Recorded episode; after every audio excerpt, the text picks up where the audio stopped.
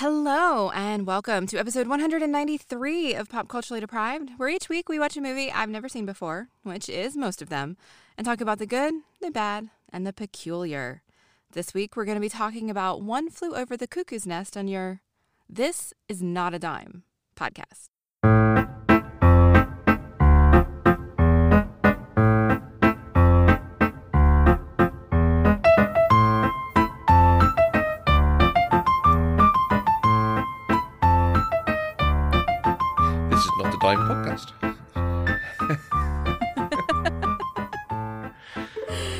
Not a dime podcast. We have a chocolate bar over here called a dime bar. Do you have a dime bar? Mm, I don't think Okay. so. It's like a hard kind of caramel in the middle, like crunchy caramel, but with a chocolate surround. Did you like the surprising combination of crisp caramel stuff and delicious milk chocolate, smooth on the outside, crunchy on the inside? Nope. I likes armadillos. Smooth on the inside, crunchy on the outside. Armadillos! Dime, the surprising alternative to armadillos. Two armadillos. For a long time, they were only sold in IKEA. And, and Oh. that might even still be the case. Well, then we probably have them in IKEA's here, Maybe. but I've only been to IKEA once, so. Okay, right. Um, hi, everyone. Welcome to the show.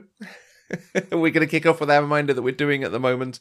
You've probably seen in your feeds a few weeks back now, we did a discussion about our uh, finishing of Pop Culture Deprived and a bit of what's coming up next. We are running through to episode 200, so we've only got a few more of these yet left, and we've got some pretty cool big films coming, such as One Flew Over the Cuckoo's Nest. But what we want to do for episode 200 is to hear from you about the history of pop culture deprived. What have you enjoyed? What have you not enjoyed? What films should we have covered that we haven't covered? Where have you argued with us? Where have you been shouting at your car radio, your phone, your personal assistant device that's been playing for you to tell us that we were absolutely wrong? Obviously, I'm using a we were wrong. Very clearly, you're all But we all know that you were on Team Mandy because Matthew was wrong. so if you have opinions, if you have things you want to share to us, you have a very short time left to be able to do so. You can email us, podcast at eloquentgushing.com. You can find us on Twitter, Facebook, Instagram at eloquentgushing. You can DM us, you can at us, you can phone us, speakpipe.com slash eloquentgushing and actually leave us a message. I would love to get some message messages to include. Um, but please do just tell us something. Tell us, you know, even I loved when you did this episode because we all thought you'd love it and you didn't. Something on those lines any message of mm-hmm. any sort, please send it to us. Yeah, you can even just like open up the the, the note recorder app on your phone and record a mm-hmm. quick note and email that to us. Yeah. Anything at all would be wonderful. You, could- you could open up the note app on your phone and type out a note as though it's an apology from a famous sports star for doing something wrong. Because they all seem to also use the basic iPhone notes app, don't they? They do. They do. I And just appreciate now screenshot it was wrong of me to murder a bag of puppies. However, Oh, in, in my defense, the puppies were looking at me funny. oh, Matthew, that's terrible. Sorry for saying such things. They should send me to the loony bin. Hey, Hey, have you gone cuckoo? transitioning nicely. Uh, this is. I have seen stuff recently about the phraseology we should use about people with mental difficulties because Mm-hmm. it is easy to use slang terms like cuckoo and loony bin and psycho Mhm. and so on. I don't know exactly where that applies or doesn't. So I'm going to try to stand on the the, the side of not saying anything. Mhm.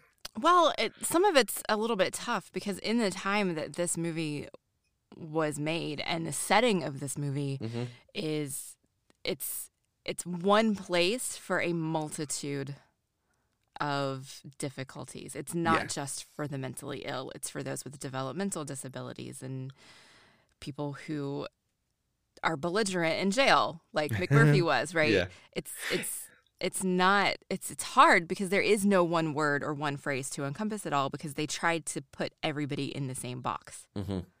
And it doesn't. Yeah, work. and, and certainly what we were seeing in this war. Do you remember when we watched Rain Man? And I talked about that's the the home that Dustin Hoffman's character was in, Raymond. Raymond, um, was so reminiscent of where my aunt lived. My aunt had Down syndrome, and and it was reminiscent of that sort of institution and home. Mm-hmm. This ward is very different. Yes. Yeah, so this is this is an even more extreme example of some of that. Mm-hmm. Hmm. I suspect this is going to be another uh, divisive episode Okay. with okay. some divisive opinions. However, I am fully aware that I am in the vast, vast minority. I, in fact, I may be one of the only people on the planet who feel the way that I do about this movie. Oh, interesting. So, spoiler alert. I am interested coming out of it whether you actually enjoyed it. I did. Okay. I mean, I think the performances were wonderful. Mm-hmm. It was an absolutely tragic story that I did not anticipate ending the way that it did. Okay. Um, but I'm I'm glad I watched it. Like it was tough to watch. Mm-hmm. Um, but I, I think Louise Fletcher earned her Oscar, Right. and it. I understand why this is still a movie that people talk about. Mhm. There are things about it that people talk about that I don't understand, but we will get into that. oh, interesting. Okay. So, but yes, no, I did enjoy it. Okay. Yeah, it, it was nominated for nine Academy Awards and obviously a lot of awards elsewhere. The BAFTAs, the Golden Globes. I think it swept the Golden Globes entirely. Um, it, it got nominated for a lot. At the Academy Awards that year, it won Best Picture, Best Director, Best Actor, Best Actress, and Best Screenplay Adaptation. hmm and was nominated. Brad Dourif was nominated, Best Supporting Actor, uh, nominated for cinematography, film editing, and Best Original Score. The Academy Awards that year, the Oscars, are all bangers. They are all great, great. They are, you know, I could have any of them on my TV at any time. Best Picture, Okay. One Flew Over the Cuckoo's Nest, which won. Also nominated Barry Lyndon, one of the great period pieces of all time. Dog Day Afternoon, an incredibly interesting crime heist caper thing. Okay. Jaws, Oh, Jaws. Okay. one of the great sort of action horror films, thrillers, Mhm. and Nashville, Mm, an intense ensemble music piece. okay. I only know about that movie because of you. Mm.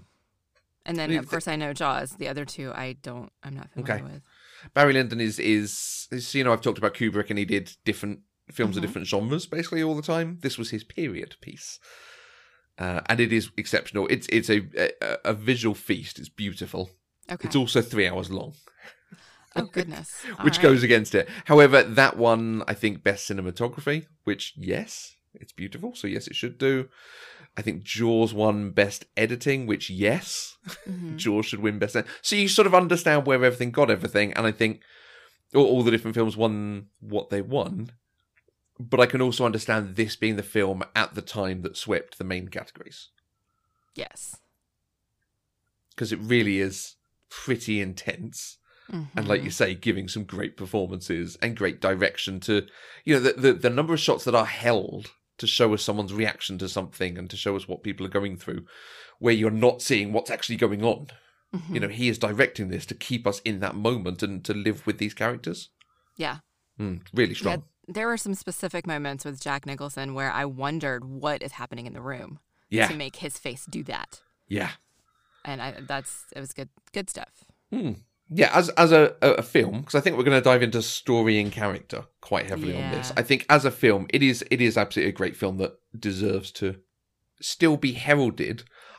I just think as time goes on, it's almost justifiably less heralded because our understanding of people's mental issues and the way to deal with them Mm-hmm. deviates further and further from what we're seeing here.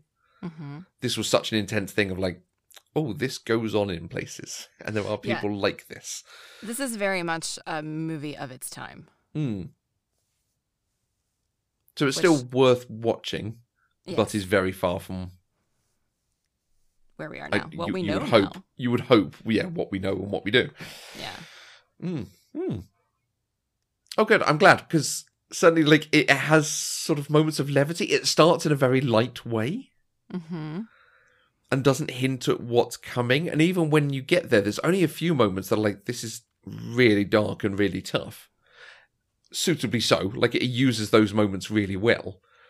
But there were moments in there I'm like, I, I don't know if Mandy's going to like this because I don't think it's told her what's coming well enough. Oh no, the end was a complete shock to me. Like Okay. I floored.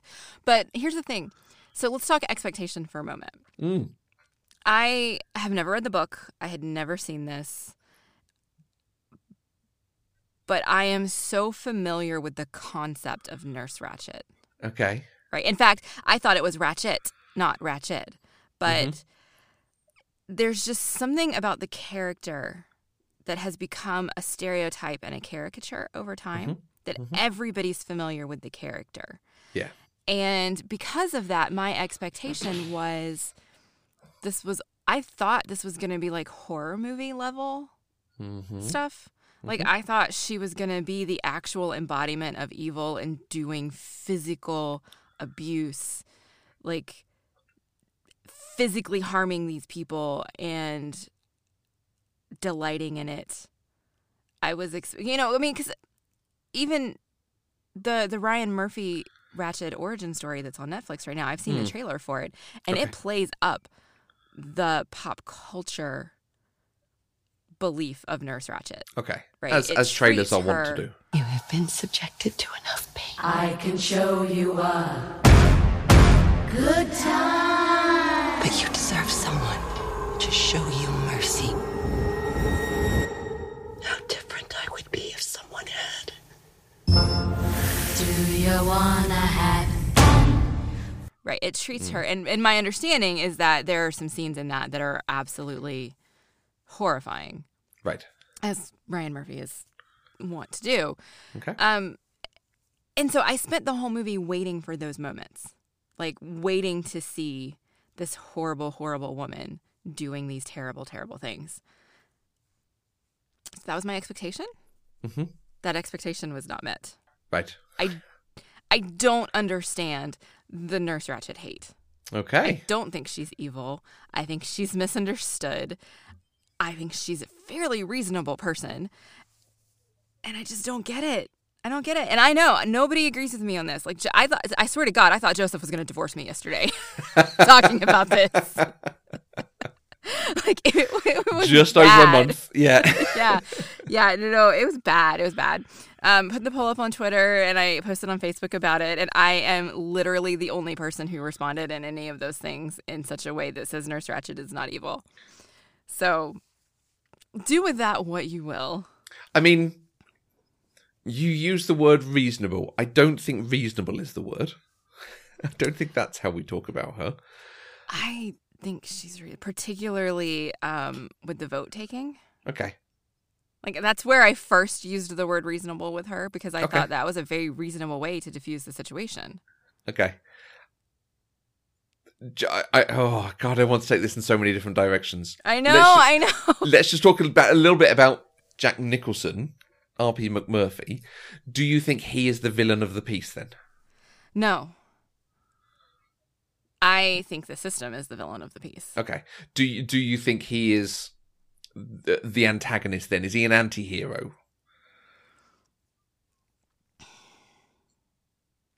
I mean, he's he's the protagonist because he, we're getting the story from his perspective. Okay. I think. Okay. Um, this is largely. I know. So I was surprised as doing some reading, and the the book is told from the perspective of Chief. Yes. Um, but we don't get enough of. Chief to, to say that No. in the movie. They didn't. They didn't do that well in the movie until the last scene. You're looking at me like you don't agree with me. No, no, I'm just uh, so I'm going to throw in here the the story. I I'm not sure whether I saw the movie first or second, but I've seen this on stage Okay. as, as a play. Um, and the cool thing about that is the person it had Mackenzie Crook in the Brad Dourif character. I don't know who that is. Have you seen the British Office? No. Nope. Um, you've seen the Pirates of the Caribbean films. Yes. I think he's the one whose eye falls out all the time. Oh, okay. I know who Fine. that is. Yeah. The character playing R.P. McMurphy, the actor, sorry, playing R.P. McMurphy, was Christian Slater. Which, yes, yes, of course it was. I mean, that's basically JD, right? From well, others. like I, I have heard Jack Nic- um, Christian Slater on um, interviews saying he he did once go up for a part as young Jack Nicholson in something, and he didn't get it. I mean, some performances that I've wanted to do have been basically revenge on a part that maybe I didn't get You know. Oh, really? That's really interesting. Isn't that crazy? I mean, psychologically, that's how. Yeah, it's it's been. I was thinking about it the other day, but it's like um, I remember I went in and I auditioned for uh, uh, Ironweed, you know, Uh-huh. which was a movie with Jack Nicholson Yep. and, and Meryl Streep, and it was to play uh, young Jack Nicholson in the movie. And uh, you know, the director just I don't see it. you don't see it. Yeah, That's- yeah. I mean, They didn't see it. Yeah, they, they did not see it. And, uh, you know, so then when Heathers came along, I was like, well, you know, this is for you, director. And, like How? everyone was surprised. Like he is He young. Jack is young How Jack did he Nicholson. yeah, right. but I think I might have seen the play first and then seen the film. Okay. Um, and is and the, play, closer to the book? Yeah, the it, or it's it probably more in between, but it does have the chief doing a sort of narrative, talking to the audience about what's you know his experiences and his feelings with these things. So in the in the book and in the play, do you know earlier in the movie and in the story that he's not actually deaf and dumb? No, I don't think so. And you know, we're talking, I think, sixteen years since I saw it now. so, Okay, enough. um, but I think it is that he addresses the audience, but then he sort of stands in the corner watching everyone for the rest of it. Mm, So it still does that thing. okay. Um, oh, there is there is a lot to dig into. There is. I I had a hard time kind of figuring out narratively where things go, like protagonist, antagonist, plot, villain, um, because the story isn't cut and dried. It's not. We're going to tell the story of an event, right? Yep. It's not. You know, we don't have PGAG, protagonist goals, antagonist goals. We don't Okay, yeah. have that in No. this. Um, there's not a clear cut villain apart from the system, Mm-hmm. the institution. And I see a lot of people who talk about Nurse Ratched as the villain kind of laying all of that on her. Mm-hmm. And I I don't see it based on the information I was given in the movie, knowing that I haven't read the book. I have no context from the book. I believe the book was less subtle. It was more mm-hmm. textual Okay. that the author intended her to be a villain. But we don't see that in the movie. And taking the movie on its own, I struggle with this Yeah. because I don't think she's a villain. I don't think she's evil. I don't necessarily think she's a good person. Mm-hmm. I think she's rather unethical. Mm-hmm. But she's not a sadist. She's not power hungry. She she did not do anything to derive. She did not get pleasure out of any of the things that she did. I I will argue that. Like I will die on that hill. Don't. Okay. Yeah. Okay. I, I can I tell you my take on Yes. Yes. Ratched? Please do. Yes. Please do. I think it is one of those examples of a small person with a small bit of power who wants to exact it to its absolute. She has a bit of control on this war and these these men, and so she does everything she can to maintain that power absolutely. It's it's the, the stereotype of like ticket attendants and you know uh, She follows the rules of the place that she works. She's an unflappable professional. the the vote is a very very good example of it because she doesn't set out what she's doing with the vote. hmm She calls for the vote, and everyone is so intimidated by her without us having seen why they're intimidated by her and that- quite how much power she has that they don't vote. So it seems like she's won. And then when he gets the vote again, it seems like he has won. She then says, "Oh no, there's all these other people that need to vote as well," which I think I think you can see coming because she does make a comment about all the people on the ward. hmm But that is her, and I think she does take pleasure from it. That is her stopping him getting anywhere, not being reasonable at all. I I think the vote itself was fine. I think her saying the meeting is adjourned and the vote you didn't get the vote when he clearly did get another one that would make him win. I think that was mean. It was mean mm-hmm. spirited. And then I it- absolutely think that was mean spirited. But I understand why she wanted to do the vote. Like that in a ward like this, there are people who may be severely disturbed by changing a schedule. And mm-hmm. she uses that as her reason, right? I understand why she might get a little bit of pleasure out of thwarting McMurphy mm-hmm. because he's an asshole and 'Cause he he's an ass, yeah. antagonizes her. like he walked into this ward and immediately made a bet with everybody else that he can put a bug up her ass. Like he is trying to antagonize her. So do mm-hmm. I fault her for getting a little bit of pleasure out of shutting him down? No, I don't. it, it's the the way and this is where the film gets into the details of the character nicely that she steps to put on the music that he had also complained about at the volume he complained about it Like, and- yeah, and I then- think she may have actually there. turned it up a little bit louder. yeah she she she stares at him and there is a a you know sense of satisfaction there and right, but she's that's the one person against person, and like pitting Ratched against McMurphy in that way. I don't see her as evil. I see them as two petulant teenagers. No, I and, and I I agree. I don't think she's evil. I think I think she does want to help people, mm-hmm. but she has been doing it so long. I think It- the, the implication, the way I read it, she's been doing it so long. She is now just. I the best way to do this is my way, so I ruled it with an iron fist, and we all have to do this mm-hmm. thing. And I, I think it the, the the really big bit about it is the way that it comes to the discussion of whether he should be in jail or the ward, Mm-hmm. and she's the one in the room saying he should stay here. He would benefit from being here, which is not I- necessarily her best choice, even for herself, Right, but it is her wanting to keep him down. right. But He- it's a step. It's it's a it's a far cry from evil. Mm-hmm. Hmm. yeah, I don't think she's evil. I think she makes bad choices.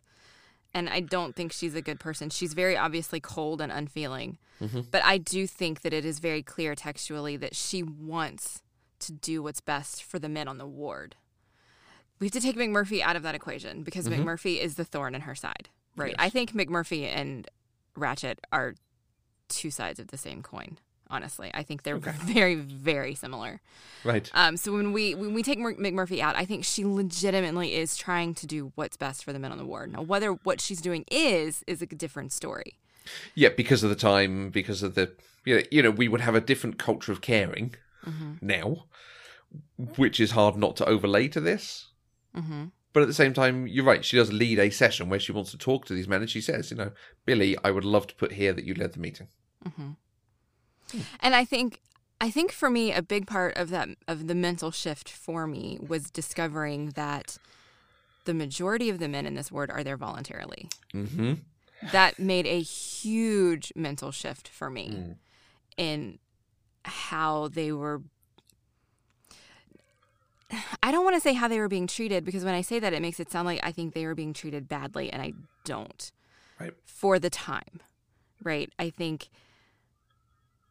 they were choosing to stay there not out of fear, but mm-hmm. because they thought this was the best place for them and that they were getting they were getting help here and they would not be successful if they weren't Yeah. in this and, place. and you can understand change to that upsetting them and people not wanting to stay if it's going to change. Right. Hmm. And then things like like I was arguing with Joseph about this last night too. It, I'm telling you, it was it was a whole thing. it's a whole big thing, Shout out Um, to Joseph. right? she. It, it, it would be easy to place the blame on Nurse Ratched for the electroshock therapy and for the lobotomy that McMurphy eventually gets. But the thing is, she wasn't in the room when those things happened. She didn't give the order. The doctors did. Like, there is no textual evidence whatsoever that she actually had anything to do with those things. Okay. And I think putting that on her, I think that's disingenuous. Okay. That is the the power that she has that they're scared of. That she can get security in to take them away, and chances are the thing that happens to them is the doctors go, "Oh yes, they need that because they're clearly out of control." Like you're absolutely right that it's about the system, mm-hmm. and she knows that the system will go, "Okay, Nurse Ratched been doing it long enough. She knows what she's doing. She says this thing." Mm-hmm. So our next course is is electroshock therapy. Mm-hmm. I get that. I do. But I don't think that you can place all of the faults and all of the blame of an entire system on a single individual. I just, I don't. no, no, but she she is causing some of these things to happen, and and the way uh, you know we we see it with the orderlies, who also oh, good morning Miss Ratched, good morning Miss Ratched, do exactly what she says. Mm-hmm. They don't question her either, again because they will have power over their jobs. You know these are black men working in a hospital in Mm-hmm. the seventies, so they don't want to be unemployed because it was probably hard enough to get a job anyway. Right. But the way that Mr. Turkle reacted to the supervisor overnight was Mm-hmm. exactly the same way that he reacts to Nurse Ratched. And so I don't think that's unique to her. Okay. Yeah. So so had it been Nurse Blatchett, Yeah, the super, they didn't give us the supervisor's name in that scene. I but but it but it still would have been the same thing as like this woman is this. You you know, you can't just have the I was just following orders. I was just in that army. I I think that Nurse Ratched was doing the best that she could with the information that she had. Okay. That's what I think. And I think if we're going to place the blame, if we're going to call Nurse Ratched evil, we have to call every employee of this institution evil, Yeah. Which means the institution itself is evil. I, and I, I don't think I'm calling them evil. Okay. You know, the, the things that people have done are not necessarily good or in the best interests as we would think of it. But at the same time, you know, the, the humanity develops and you learn more and you try to do the best that you can with whatever's in front of you. So, one of the things that has become widely accepted in pop culture is that Nurse Ratched, and I guess this is why I keep using the phrase "evil," the hmm. word "evil," is because it's it's become widely accepted that she is essentially the devil incarnate, Right. which I equate with evil, and so I I- just say evil. Is there but I- something specific you're referencing? Because I know of her just through general references of like someone being controlling and whatever, but it, it, does seem like there are there is something that you've seen or known about or has done a spoof that I don't have a specific example. It's just this is hmm. this is what I know to be Nurse Ratched. okay Like when people call other people Nurse Ratched or they reference a Nurse Ratched, it's because they are truly horrible, awful human beings. right And then in some of the things that I was looking up, I kept seeing references to the devil incarnate when talking about her specifically. And so it's kind of a wide, widely known theory, I guess, because it's certainly not textual.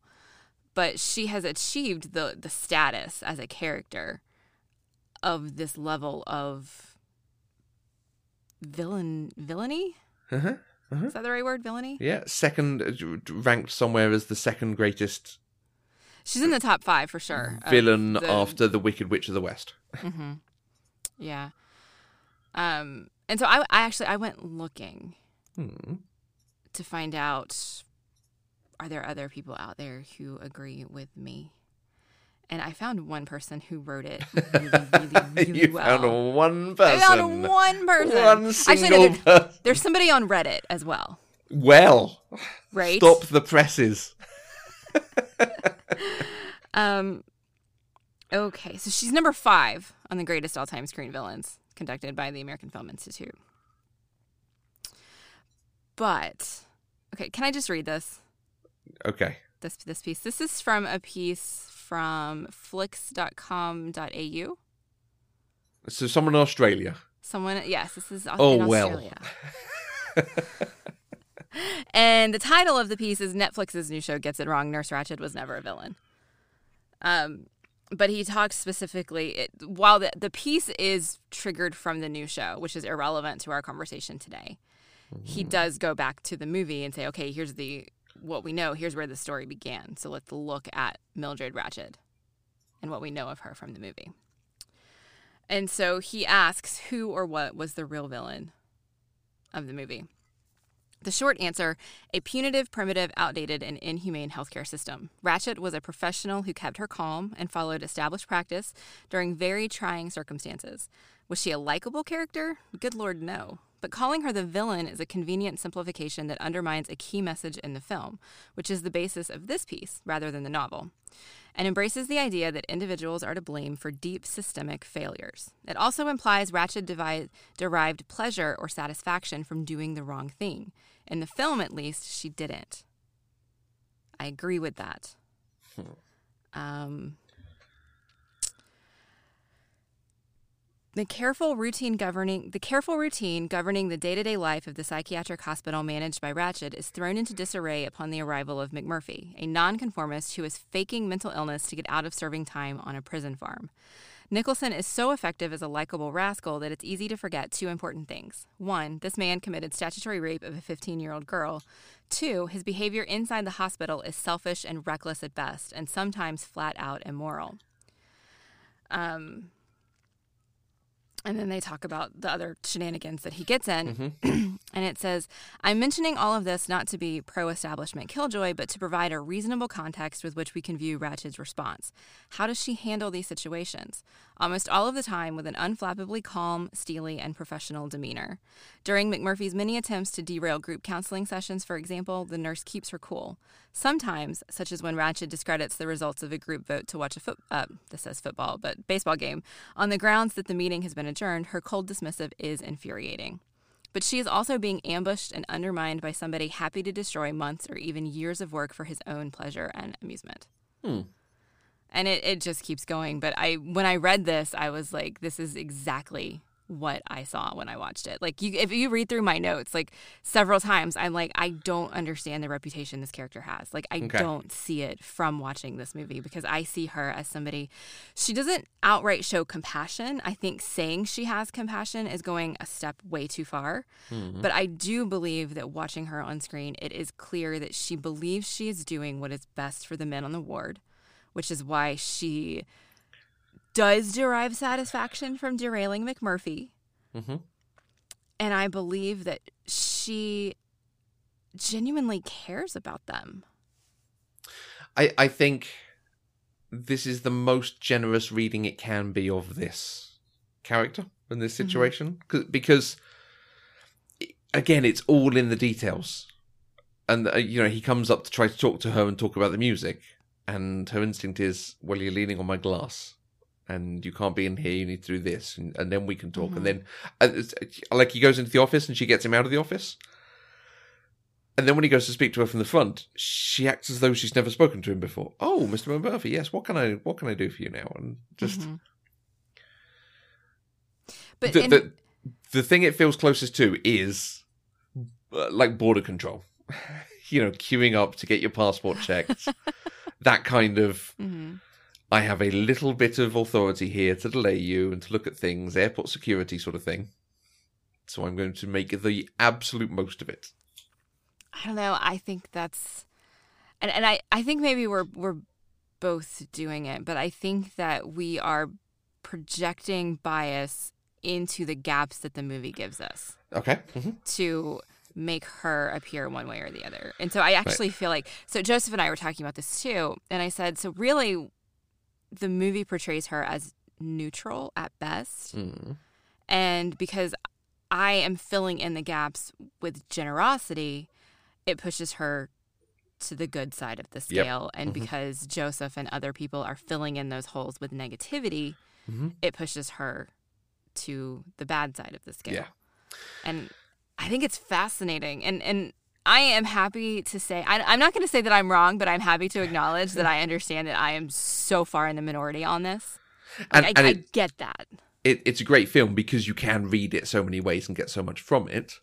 And I think the line in that piece that you just read about Jack Nicholson does so well as the cheeky rascal, whatever the line mm-hmm. was, is so true. I can see so many people watching this who will be like, oh, he seems so cool and fun. I really want to be like him. Yeah, I you know, I struggled with that too until like the very end my heart was broken. Because I like when with starting with Billy's suicide. Because mm-hmm. I was watching this movie and I was like he j- he treats all of these patients as if they're just like he is. He treats them like every other human. Like he sees past what this institution sees. He treats them quote unquote normal, right? He wants them to have fun. He takes them on the fishing trip. You know, he throws a party for them. I don't believe that he did any of.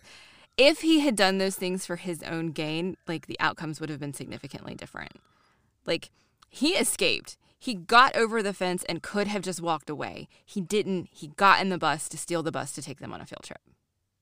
He did that for them. I will argue that 100%. He didn't need to go steal a boat with, you know, 18 in inpatients from a mental asylum to go get it on with Miss Candy. He could have just gone to Candy's house.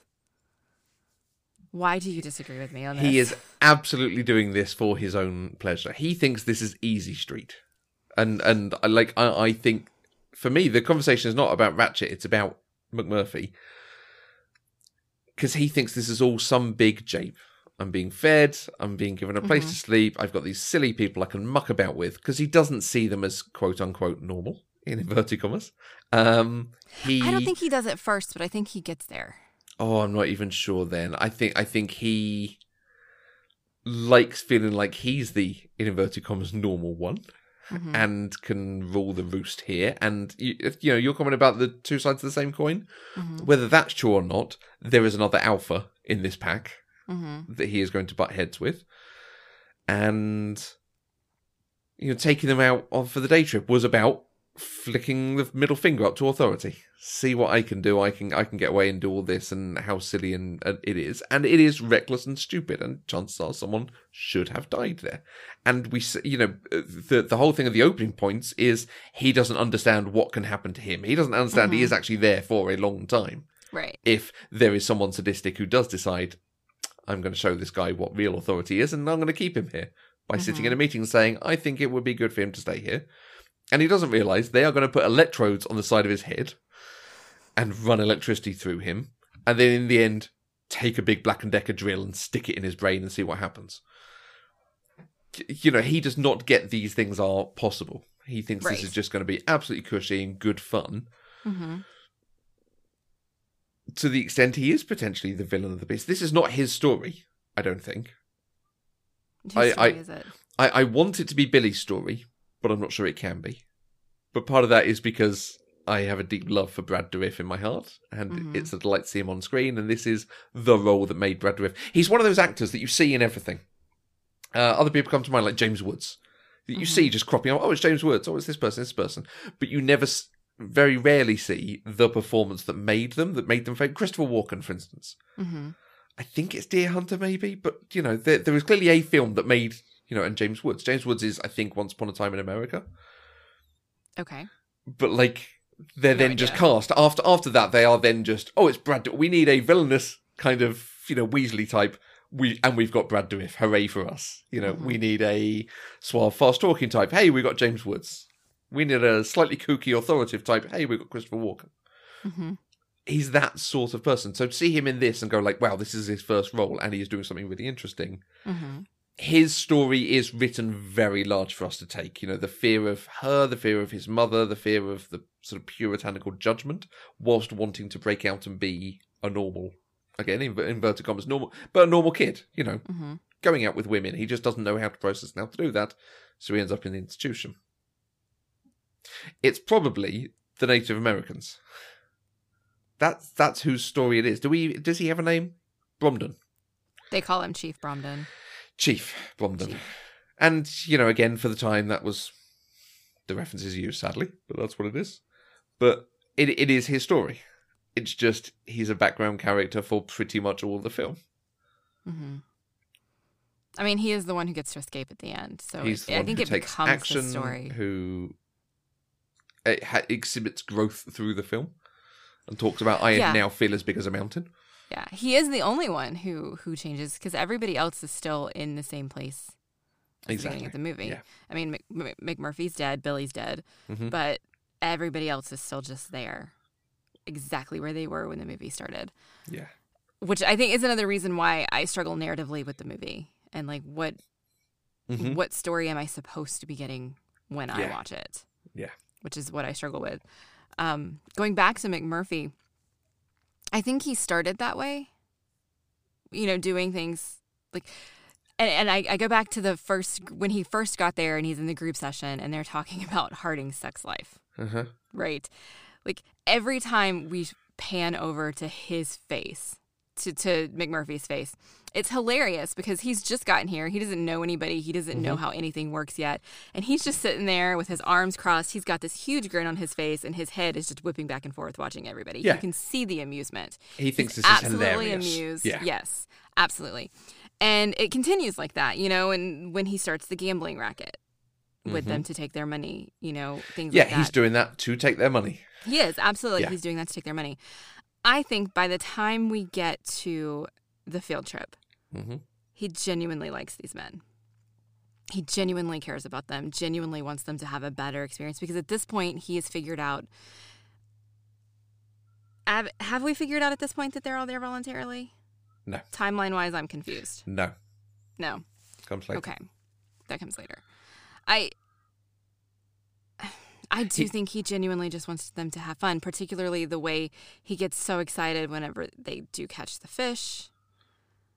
You know, and when he has Cheswick steering the boat. Like I maybe I'm just too generous. But I I see it as him genuinely mm. wanting them to have fun when he has the party for them. It's not for mm-hmm. them, it's for him. But mm-hmm. it's, it's a little bit of both because he could have just left. The, Well, the yeah. window was open. Let's that that's a big thing for what I think McMurphy is about, that end piece. The whole bit with the boat, I, I still think it's for him. I still think he is laughing at them. He is Okay, what's the funniest thing? Why don't I take these people on a boat and show them an attractive woman that I get to sleep with and let's see what happens? Because mm. wouldn't that be funny?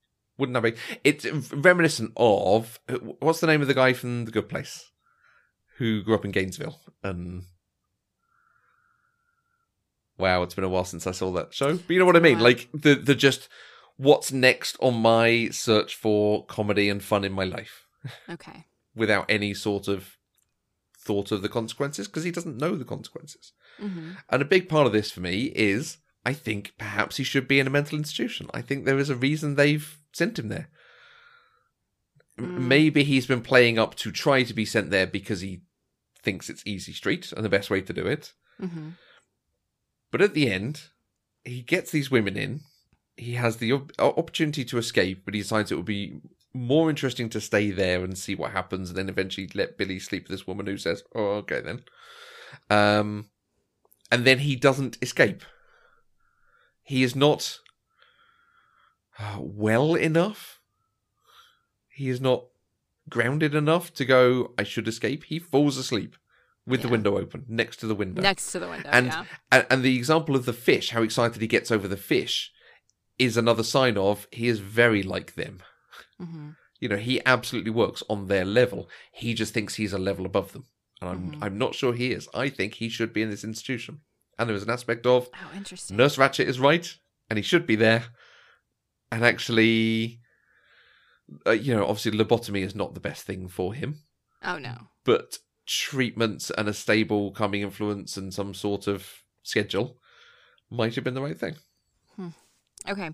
So uh, when I, I said they were, I thought they were two sides of the same coin. And what I mean by that, and again, this is me kind of disagreeing with you, but I just want to get it out there.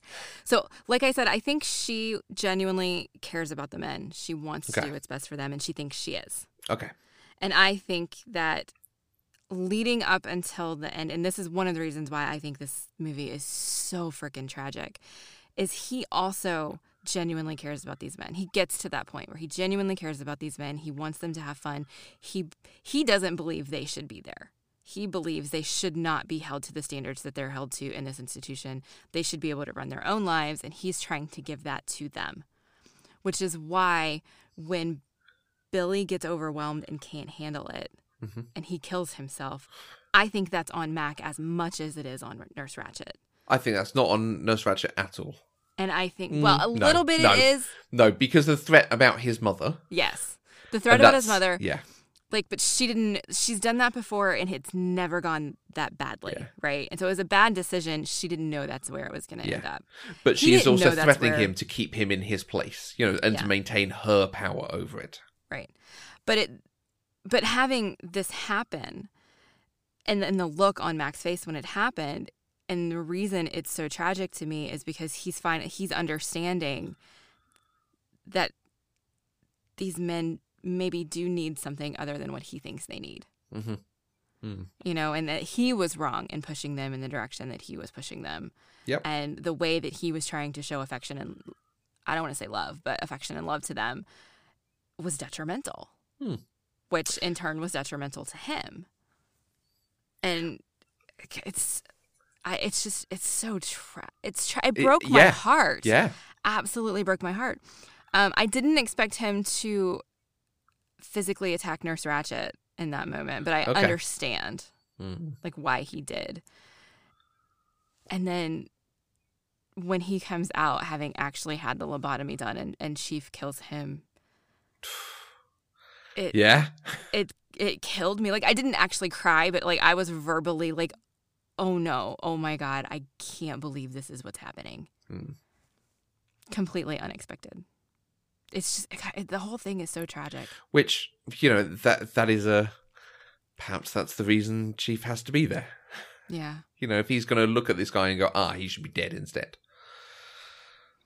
I can understand that though. I mean, I think Chief rightly assesses the situation. Now, whether or not like taking somebody's life is almost never right, particularly without consent. But in this moment, I think he sees McMurphy laying there and says, "This isn't the McMurphy that I know. The McMurphy that I know would not want to live like this," Hmm. which is why he took his life to set him free Mhm. before he left. It's so hard.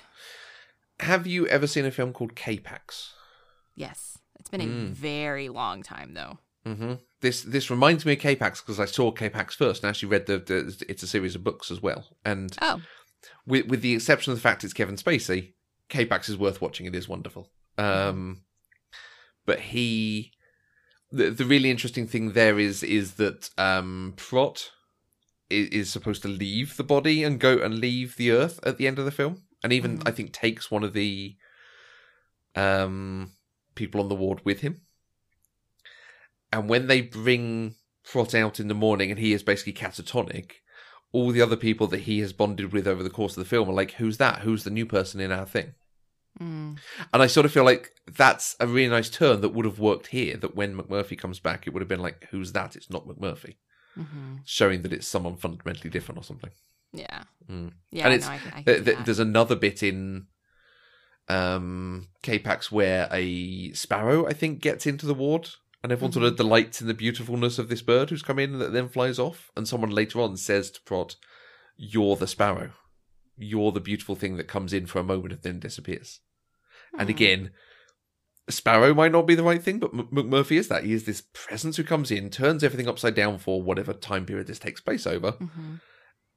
and then is gone, and things are utterly different from his passing. Yeah. Hmm. Yeah, I wish that we could have seen that something had changed in the ward Mm. after this story. I don't believe it did. No. Um, which I think is why, you know, It- we end on that scene of. Uh, well, we don't end on it because we end on the scene of Chief leaving, but before that happens, we get Ratched in her little neck brace asking, How are you? Do you, I don't remember which guy it was, but the guy who showed her his teeth Yeah. um, asking, "Are you? How are you? Are you okay? You know, do you feel better?" And he's like, "Yeah, blah blah." Blah. You know, and then he just goes back and does his thing. You know, like everything's still the same. She's still talking over the PA system from her little booth, Mhm. and everybody else is just playing cards. Yeah. You know, nothing has changed. Yeah. Which I think is the point of that, that he, you know, McMurphy has come in, and as much as people might go, oh, what an interesting character, you know, similar to an Indiana Jones type. Oh, what a great character. I'd love to be like him. Actually, he's an ass. Yeah. and actually, you don't want to be like him. Yeah. Hmm. But I think it hmm. just again, it's it supports the idea that it's the system that's the villain. Yeah. No, I, I, I think that's a very strong point. Hmm. So hmm. And it's a great film because you can have all these different reading, readings of it and have these discussions about it. and you you know, almost you know, similar over similar to what we've done about a Godfather or something. Just, Yeah. I think the content therein is not as long lasting. I, I, I compared it when we were talking earlier to Sunset Boulevard. I think Sunset Boulevard will always be a classic, Mhm. and we'll always be talking about fading stardom and the need to, you know, have a reason to live and so on. Um, I think we will be an enduring thing, which is why that film has endured so well. hmm This is a very well made film for its time. Yes, definitely for its time. And then it has all these actors in it. It does. Like throughout, you're like, oh, that's, oh, look, that's, oh, that's, That's Doc You know- Brown. Oh my goodness. it's Danny DeVito, you know? Wait, what? Um, Martini, Nuh the, li- the little one, is basically also Danny DeVito's first on screen appearance, along with Christopher Lloyd, along with Brad Dourif. Wait, what? Yeah, right? What?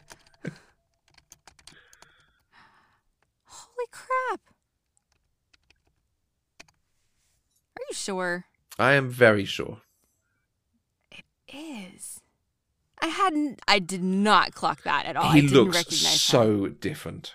And then and then he and Christopher Lloyd would go on to be in Taxi together. Um also starring Andy Kaufman. Mm-hmm. The film of Andy Kaufman, Man on the Moon, starring Mhm. Jim Carrey, directed by Milos Form- Forman. Oh. Yeah. Okay. It's just one of those little curious things. There there is apparently an episode of Always Sunny in Philadelphia, which heavily plays on the the, the stuff in Cuckoo's Nest. Okay. and has Danny DeVito doing some of the same stuff. I've not watched the series, so I don't know, but I've seen people commenting like it, it's one of the great sort of spoofs. I'm sitting here looking at a picture, a still from the movie. I it does not look like Danny DeVito to me. It doesn't. You can just there are moments you can see it. Oh my gosh. But I think yeah, no, I completely missed that one. Danny DeVito doesn't smile much in his great performances. He's Mhm. rascally, swindling, grumpy, is, is what he tends to play. So because Martini is a character who smiles a lot, it's a little different than we would normally see. Okay. Hmm. Maybe it's also just because he has hair. Well, maybe that. That's that's a terrible thing to say, but I, yeah, I think it's it's he just he looks so different because he's got the dark hair and he's smiling. I think you're right, but I never would have picked up that that was Danny DeVito. And, and and of course, this is won of the first on-screen appearances of Louise Fletcher, Yes. who you're absolutely right, one leading actress for this role, and would go on to be one of the great Star Trek villains Mhm. in in Kai Wynn, who was in 14 episodes of DS9. She was Wow. in like eight percent of the episodes, but she is one of the enduring characters between Mm-hmm. her and the female founder. You know, it's a show with good female villains. Mm-hmm. Hmm. Yeah, I'm looking to see what else she was in. I remembered um, she was also the grandmother in Flowers in the Attic. Oh, okay. So sh I remembered that I, when we talked about DS9 way back when, in just a conversation, Mm. I said I don't like Louise Fletcher, and I don't really know why. I just feel like she always plays villains, hmm and every character that I think of that I'm reminded of, she is essentially. But then it turns out I don't actually think she's a villain in this one, but. Oh wow, she was on ER. She was in um, two episodes of Private Practice. Mm. Goodness. All right. You watched Once Upon a Time, didn't you? Uh, didn't watch the final season, but yes. Because there is a Nurse Ratched character apparently in a number of episodes. Hmm. And I would imagine, with the great amount of subtlety that show always did, that that is a pretty evil version of the character. Probably. So I wonder if that might be something you're calling back to. I I can't remember seeing it, but I didn't also watch all the series. Oh, she debuted in the first season, so I'm sh- I've seen her. I just don't remember. Mm, I I do not remember at all. I'm afraid, but Okay. Hmm. Okay. We talked a um, lot. What else? uh, have we talked enough about Brad Dourif? Because I, I mean, you know, he's great. yeah, it's just it, it is a little bit different from what he normally does, but at the same time, it has that sort of slightly weaselly, very Mm-hmm. small person thing going on with it. Just the turn that when he wakes up with Candy and Nurse Ratched is there, he's not stuttering, and as Mhm. soon as she threatens him, he stutters right back in action. Yeah. Again, it's not subtle stuff, but it is. It speaks to her. That for me, the side of Nurse Ratched who is controlling, and for her, she's keeping the schedule, and Yeah. likes to maintain the order, whether it's the right thing and the best thing for these patients or not. Okay. Mm, it's great. And yeah, it's heartbreaking. It, oh, Yeah, it's wonderful. It's a great story. It's really good. I've never read it. Um, perhaps I should do. Perhaps. It's reminiscent of Clockwork Orange, which also has a book which is slightly different in telling, and it's they are utterly different, different things. Um, but talking to Abby Shaw at this A Shaw on Twitter, um, who said that she w- watched and wrote about it and talked about it on her A levels. Um, and I, I meant because in just in mentioning Clockwork Orange, how they seem similar to me, she was like, "Yes, that is also th- something I wrote about in the same essay." Mm. Like, yeah, I have also never seen that one, and I've always kind of gotten the two of them mixed up in my brain because I know they're from similar time periods. They both have to do with um, a mental institution, yes, and that's it. yeah. Like that. I mean, that's it. I don't know anything else, but I always confused like which like is is one flew over the cuckoo's nest the one that's like really psychedelic and crazy, mm-hmm. or is it not? And but I, I I haven't seen that one either. So what they've both got a C and they've both got a K. Is that what it is? Potentially, Maybe. maybe. So episode two hundred one, A Clockwork Orange. nope. Nope. We're ending on episode 200. episode two hundred one would be two thousand and one. That's why you're ending at episode two hundred. Good shout. Good shout. Okay. But there's there's nothing saying that perhaps we can't do uh, Clockwork Orange on any future projects that we may or may Any not few do. possible future projects? Yes. Absolutely. Hmm. All right. Is there anything else that we need to talk about? One flew over the cuckoo's nest. One flew over the orange cl- cl- cuckoo work nest. yes. Uh, no, it, it's not one that has, I think, dialogue or anything like that that you can call to. Mm-mm. You know, sort of classic monologues or anything. No. I was thinking back, even going back through my my thought stock on this one, I didn't write down very many quotes Hmm. because there just weren't a lot. No. But it is all in the performances. Absolutely. Hmm. Okay. Watching the the body language and the facial expressions. Yes. Yep. Yeah. And God, Louise Fletcher's voice. She's She's just, so like melodic. Like it's calm and soothing, but Mhm. she's not. and and that's why Kai Wynn is the great because Kai Wynn is Nurse Ratched in some ways. The, the character in the arc Oh. is, you know, again this very small person who just wants power Yes, she very much just wants power. and gets it through any means and has this very petty way of controlling people. And Louise She Fletcher is absolutely the limits, perfect thing for it. Say again, Yeah, sorry? Kai Wynn did, Kai Wynn did have her limits though.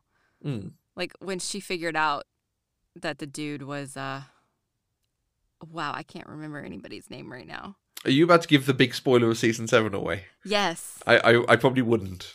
Okay. Well, when she learns the truth, she doesn't she cares, right? Like somebody who's truly power hungry wouldn't care and the ends would justify the means. And for that, the ends did not justify the means. Okay.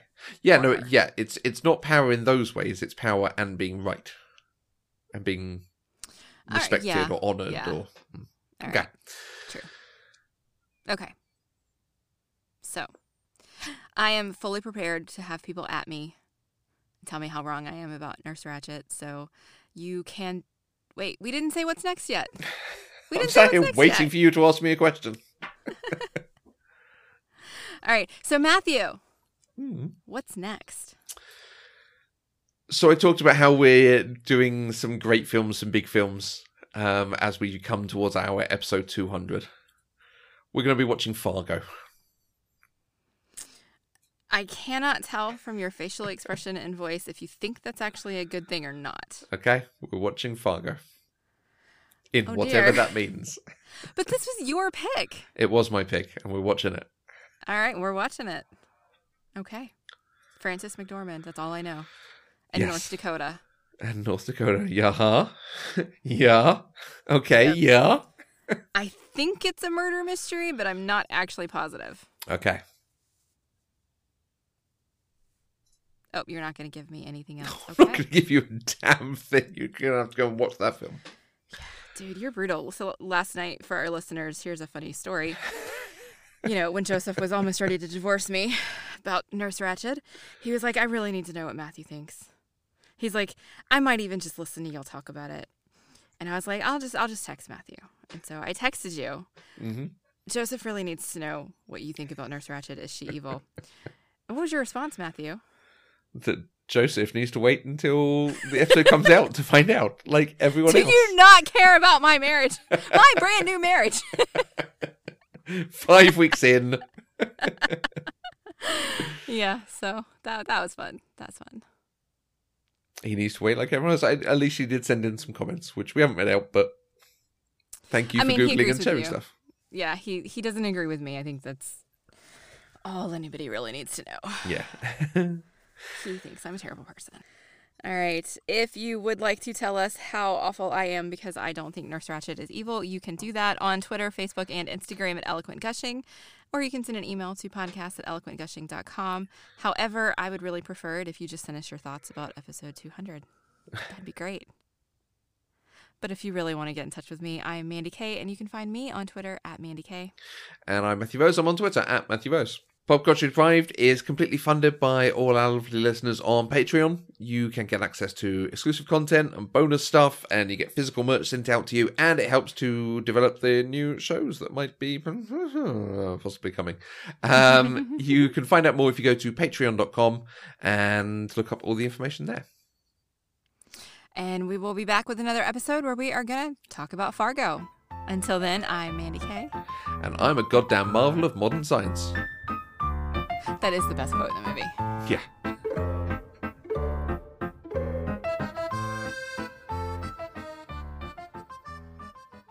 Pop Culturally Deprived is an Eloquent Gushing production. For more information, go to eloquentgushing.com or find us on Twitter at eloquentgushing.